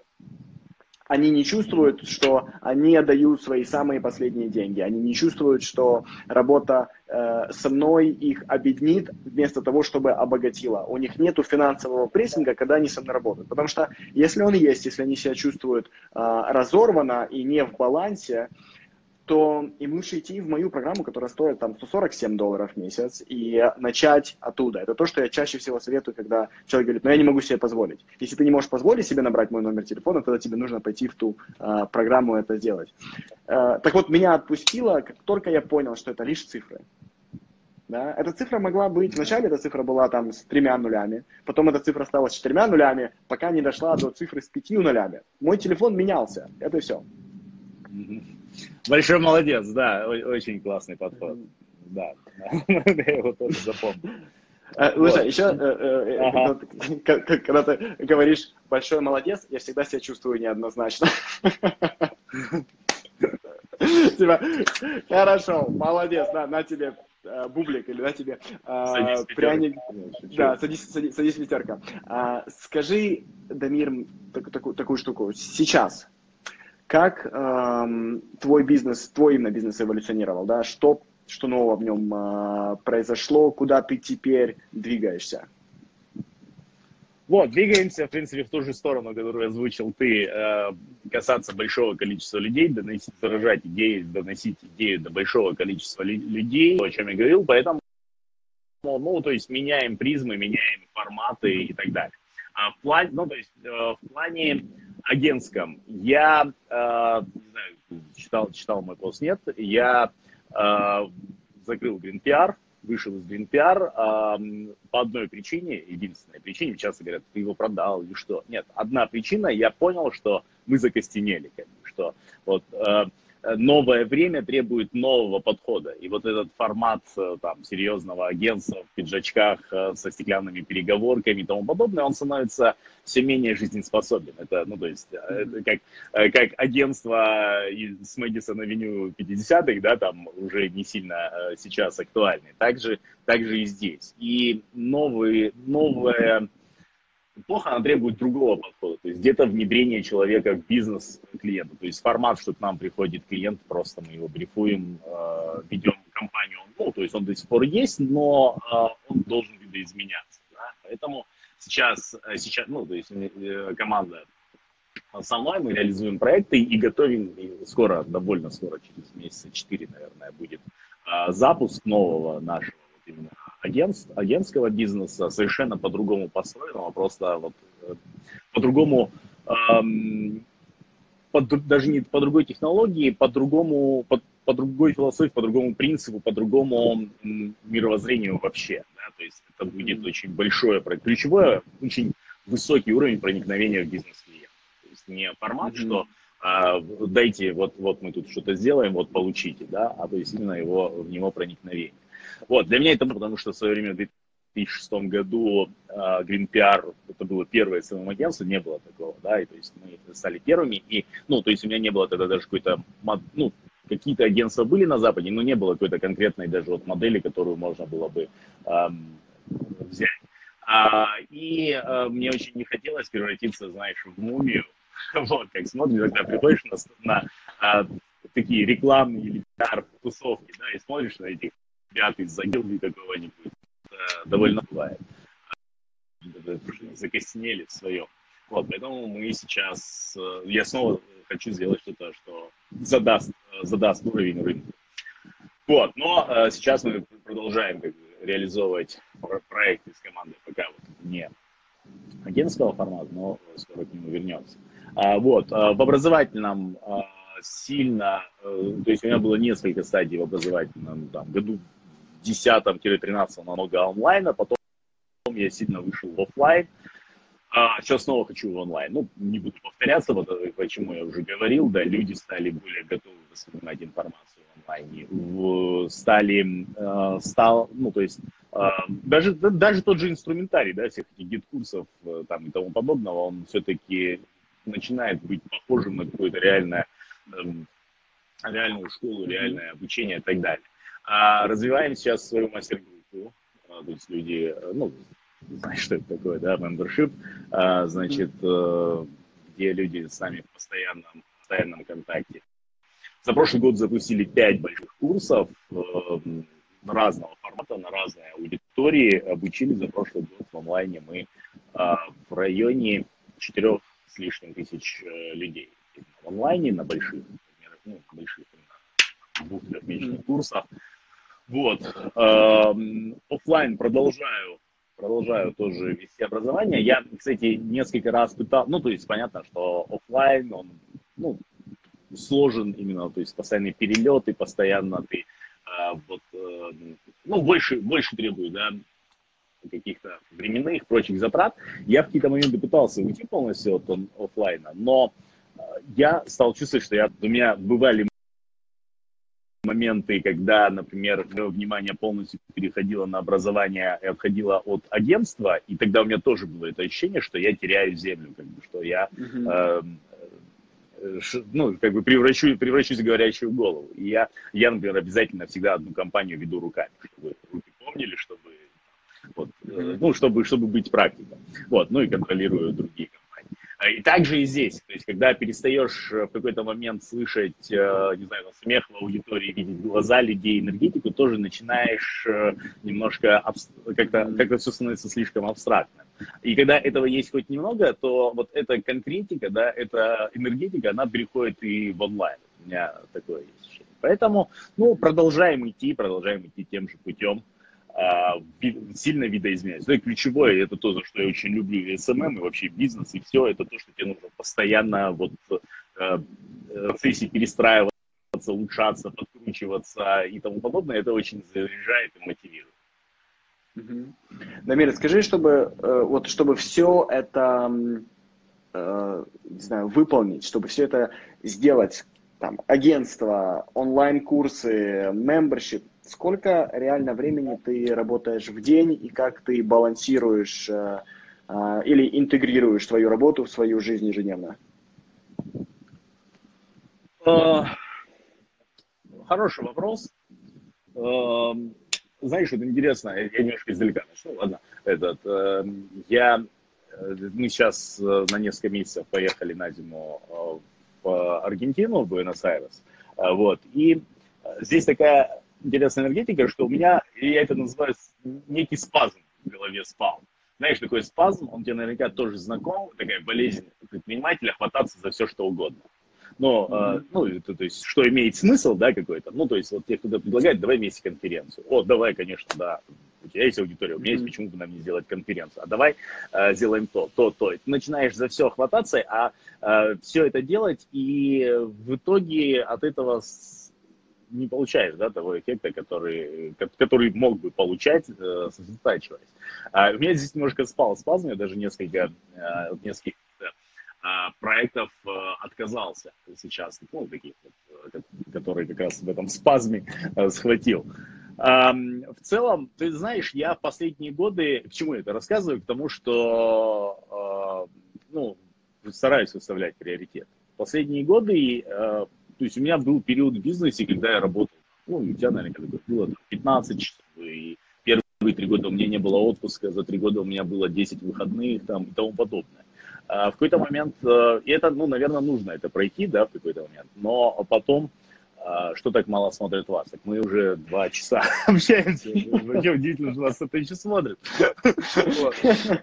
Значит, в какой-то момент понимаешь, что это все не то, да, ради чего ты, ради чего, ради чего ты хочешь жить. Поэтому сейчас я стараюсь, ну, не больше десяти часов в день работать, и у меня есть и выходные, и а, отпуски, и, то есть э, какие-то э, моменты могу, могу куда-то улететь, э, оттуда работать, скажем, два часа в день, вот, ну, mm-hmm. так. А у тебя, как okay. интересно, вот, всегда было интересно, как это настроено у тебя. Uh, смотри, я uh, хочу, uh, то есть моя постоянная цель – это работать uh, в неделю два с половиной, максимум три дня. Uh, и как я это достигаю? То есть что, что я понял? Чем больше у меня свободного времени, чтобы я мог думать, тем быстрее двигается мой бизнес. То есть uh, тебе нужно замедлиться, чтобы ускориться. Uh, и я, что я делаю в своем календаре, uh, моя команда это, этому противится, как только может, но они в любом случае это уважают. Я блокирую очень большие куски свободного времени. Например, mm-hmm. uh, каждый, каждый день у меня будет три-четыре часа заблокировано просто как свободное время. Uh, в которое, и в это время я предпочитаю делать uh, то, что... Uh, разгружает мою голову, то, что помогает мне думать. То есть, что, что, что меня разгружает? Меня, безусловно, разгружает спорт, меня э, разгружают э, обычные медитации, у меня, меня хорошо разгружает состояние потока, когда я, например, я очень люблю писать, то есть точно так же, как, как, как и ты, я писака. И э, э, там, по понедельникам, по вторникам я сажусь и я пишу свою книгу. И меня это разгружает, потому что это меня вводит в поток, и это меня также пополняет энергией. То есть э, реальная работа, она два-два с половиной дня максимум, все остальное время э, я делаю... Да, вот то, что я сказал. И что мы также уловили, что мы также усвоили как команда, это меня лучше не кидать в процессы, потому что я веду себя в процессах как слон. Я более склонен их ломать, чем чинить, и я всегда нахожусь вообще на стороне э, хаоса, э, как человек, по большей части. Всю свою жизнь я предпочитаю жить в неопределенности. И когда я прыгаю в свою команду, э, которая не любит неопределенность, это, наоборот, нарушает наши процессы. Поэтому между собой и моей командой я поставил простро... прослойку или человека, мы их, таких людей называем интеграторами, которые структурируют мой хаос для них.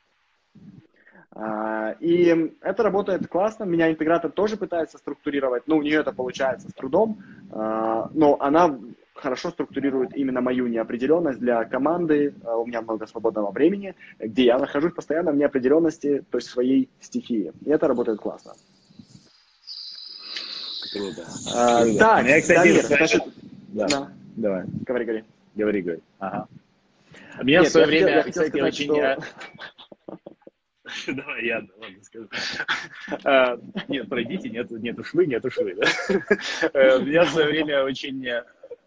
Лет одиннадцать назад очень сильно большое впечатление произвела For How Work Week, да, Тима Ферриса, и не с точки зрения того, что нужно работать четыре часа, а просто с точки зрения эм, ну, вот, отношения к каким-то, каким-то вещам. Она, она прям очень слабая книга, когда речь идет об инструментарии и там, тому подобном, и она очень сильная книга с точки зрения вот, ну, э, философии, внутренних вещей и так далее. Для меня было одно откровение а, там большое, что а, когда он объяснял, что вот если ты зарабатываешь пятьсот долларов и зарабатываешь десять тысяч долларов в месяц, это то, что меняет твою жизнь, да, ну, то есть ты полностью а, поменял все, а, вот, и, и этот я...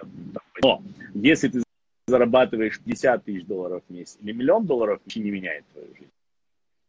Вот, и что, ну, то есть не всегда усилия, которые необходимы для вот этого разрыва, они, ну, вообще стоят. У тебя и здесь свобода, и здесь свобода. Ну, здесь там свобода без яхты, здесь свобода с яхтой, но это э, не так принципиально. Я после этого очень сильно поменял подход вообще. Э, внутренне как-то, может, это очевидная мысль, но для меня она была важна, я как-то внутренне пересмотрел приоритеты и многое в бизнесе тоже пересмотрел. Mm-hmm. Так, а... Окей, слушай, вопрос вот Люба его дважды писала, давай, мне, кстати, кажется, оба можем на него ответить. Дамир, какие-то инсайты в новых технологиях получаете больше с американского континента или уже превалируют наработки в технологиях нашего континента? Mm-hmm. Такой непростой, да, вопрос, он, ну, как любой другой, ну, просто потому что я много учусь на Западе, много и... может быть, меньше, чем ты на Западе я учусь, но много, да, и за кем слежу и так далее, но все-таки э, больше это какие-то внешние вещи, да, то есть, э, там, я смотрю там, за Гарри, за Грантом Кардоном, за всеми остальными с точки зрения, ну, от их упаковки, как они э, не продаются сцены, как, как они, как, не знаю, там, особенности их персональных брендов и так далее, это, ну, просто скорее наблюдение. Какие-то инсайты я оттуда получаю. Просто, а, то есть все-таки а, формата, не знаю, как работать, как там, работать с а, обновленным пикселем в Фейсбуке, скорее нет. Скорее, скорее даже вопрос не в континенте, то есть скорее это все, а, то есть ты получаешь как новость, а потом в своей практике обрабатываешь и смотришь, как mm-hmm. это работает, и вот это уже упаковываешь в какой-то такой формат. А как у тебя? Я ну, учусь только на американском рынке, я не учусь на русском рынке, потому что, с одной стороны, я признаю, что есть разница, и для меня самая большая разница – это в стиле копии в копирайтинге, которую нужно использовать в Рунете против доткома. Но кроме этой разницы, я думаю, что во всех остальных случаях Рунет опаздывает за американским рынком, и если ты хочешь пить источника, ты идешь и учишься на Западе. Я сейчас почти... новому ничему не обучаюсь с точки зрения онлайн-маркетинга, потому что я предпочитаю находить себя или постоянно путешествовать на уровне стратегии, а не достижений. Потому что меня больше уже не волнует, Дамир, ответ на вопрос, как что-то делать. Потому что меня больше волнует вопрос, кто это будет делать. То есть меня волнует человек, который знает, как это делать, а не как это уже делается. Но с точки зрения стратегий я продолжаю обучаться, по сути, нон-стоп. У меня две недели в месяц уходят на различные конференции и тренинги, которые я провожу на Западе. Тут было еще несколько вопросов. Во-первых, Люба спрашивает по поводу автора. Люб, это Тим Феррис, четырехчасовая рабочая неделя. Стилист Ромашкова спрашивает по поводу прослойки, которую я использую для того, чтобы структурировать свою неопределенность. Смотрите, мы, это, мы эту прослойку или этого человека, или роль человека называем интегратором. Реально навык, который приводит интегратор в команду, это очень сильный навык оперативного управления, построения процессов. И мне необходим также навык project management, именно digital project management. То есть мы, я беру себе сильного проекта, и проект структурирует мой хаос и передает это на язык дедлайнов, цифр, процессов и интеграции внутри команды, интеграции отделов внутри команды, чтобы они хорошо вместе работали. Ник спрашивает, нужно ли учиться копирайтингу на американском рынке, если вы хотите выходить на американский рынок. Все зависит от того, как много у вас денег. Если у вас есть достаточно денег, чтобы просто нанять американского копирайтера, то вы научитесь по ходу. Если такой возможности нет, то да, это то, что я бы вам советовал. И есть недорогие копирайтинговые курсы, есть дорогие копирайтинговые курсы.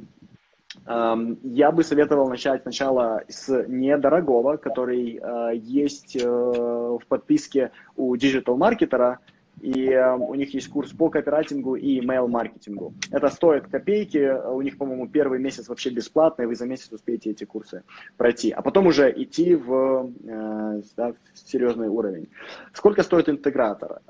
Интегратор стоит от полутора до пяти тысяч долларов в месяц. Мой интегратор работает на два рынка, она живет со мной в Канаде, ну не в плане со мной в моем доме, а она живет в одной временной зоне, и Канада стоит дороже, чем если бы я нанимал человека из России. Но в целом рассчитывайте, что стартует интегратор, хороший интегратор, сильный, от полутора тысяч долларов в месяц. У меня вопрос такой, вот ты, меня ввел вопрос про копирайтера.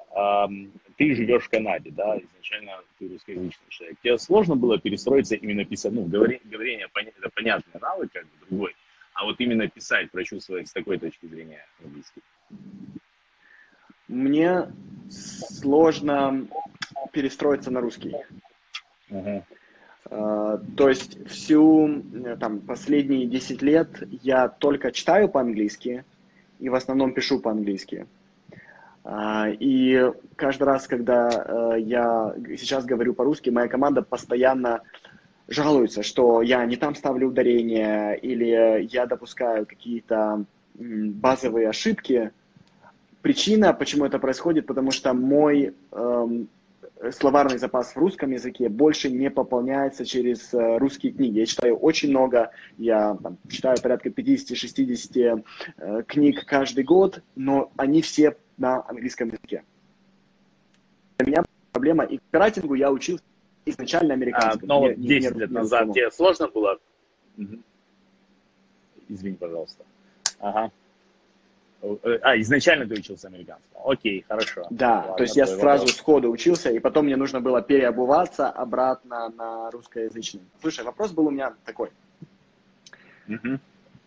Я кайфую от картинки, которую ты создал, то есть того, куда ты хочешь привести свою компанию, да? Новое агентство, нового типа. Ты хочешь снова создать правильный гибрид между онлайн и офлайн присутствием со, своим, со своей школой эс эм эм и так далее. То есть это крутая картинка. Скажи, цифра, которой ты идешь, да, с точки зрения оборота своей компании. Если я скажу, что там со временем ты хочешь дойти до десяти миллионов долларов, это э, вполне ну, там, досягаемая для тебя цифра, или ты думаешь уже сотнями миллионов? Нет, ну, ты, ты, ты прям сказал и прям в точку попал. Да, вот, да, вот десять миллионов долларов, да. Окей. Теперь для того, Доси, да, для, для, для того, чтобы дойти до десяти миллионов долларов, кем ты должен стать. То есть человек, который ты сейчас, э, у тебя есть там текущий бизнес, и ты его сейчас трансформируешь. Если бы ты уже был бы тем человеком, который создал десятимиллионную компанию, мы бы уже видели десятимиллионную компанию прямо сейчас. Соответственно, есть какое-то пространство между тобой сейчас и тем, кем ты собираешься стать, чтобы выполнить и достичь своей цели. Можешь нам сказать, кем ты должен стать, чтобы у тебя это получилось? Ну, и, блин, классный, такой красивый, классный вопрос. Я на него скучно, к сожалению, отвечу, но поддержу. Я, слушай, ну, просто просто разные концепции, да. Есть концепция, что да, ты должен извиниться, но я все-таки придерживаюсь, что ну, это скорее вопрос пути, что, э, что, что есть путь, который необходимо пройти, это конкретные шаги, это понятные шаги, и ну, в процессе этого пути, может быть, я вспомню твой вопрос и скажу, как же я был неправ, но у меня все-таки ощущение, что э,